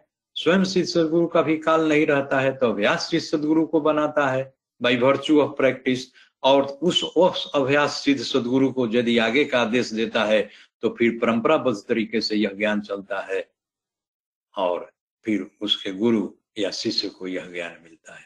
ये है सदगुरु के पास इस ब्रह्म विद्या के प्रवाह का विज्ञान है। ये यह एक विज्ञान है। जिस तरह से हम लोग भौतिक दुनिया में भौतिक दुनिया में भी विज्ञान का जानने वाला जो है, रोज रोज जो खोज कर रहा है वैज्ञानिक है, उसी तरह से चेतन विज्ञान में भी ब्रह्म विद्या का वैज्ञानिक होता है सदगुरु। मैं आपका समय थोड़ा आज ज्यादा ले लिया, इसके लिए मैं आपसे क्षमा प्रार्थी हूं। और समय की सुई मुझे यहीं पर विश्राम लेने के लिए संकेत कर रही है। मैं पुनः एक बार आप सभी दिव्य आत्माओं को, श्रोताओं को मैं नमन करते हुए अब मैं अपनी वाणी को विराम देना चाहता हूं। सदगुरु पर तो बहुत सी बातें थी कहने के लिए, फिर इसकी चर्चा आगे के सत्संगों में की जाएगी। सदगुरु के पास बीस कलाएं भी होती हैं, उसी बीस कलाओं से वह पूरा विभूषित रहता है। बीस कला विभूषित गुरुदेवा स्वामी जी कहते हैं। सदगुरु के पास बीस कलाएं होती हैं और बीस कलाओं का भी वर्णन मैं चाहता था कि करूं, लेकिन बीस कलाएं का वर्णन फिर अब आगे के सत्संग में कभी किया जाएगा। और इन्हीं चंद शब्दों के साथ आपसे पुनः विदा लेते हुए मैं अपनी वाणी को विश्राम देना चाहूंगा। बोलिए सदगुरुदेव भगवान की जय।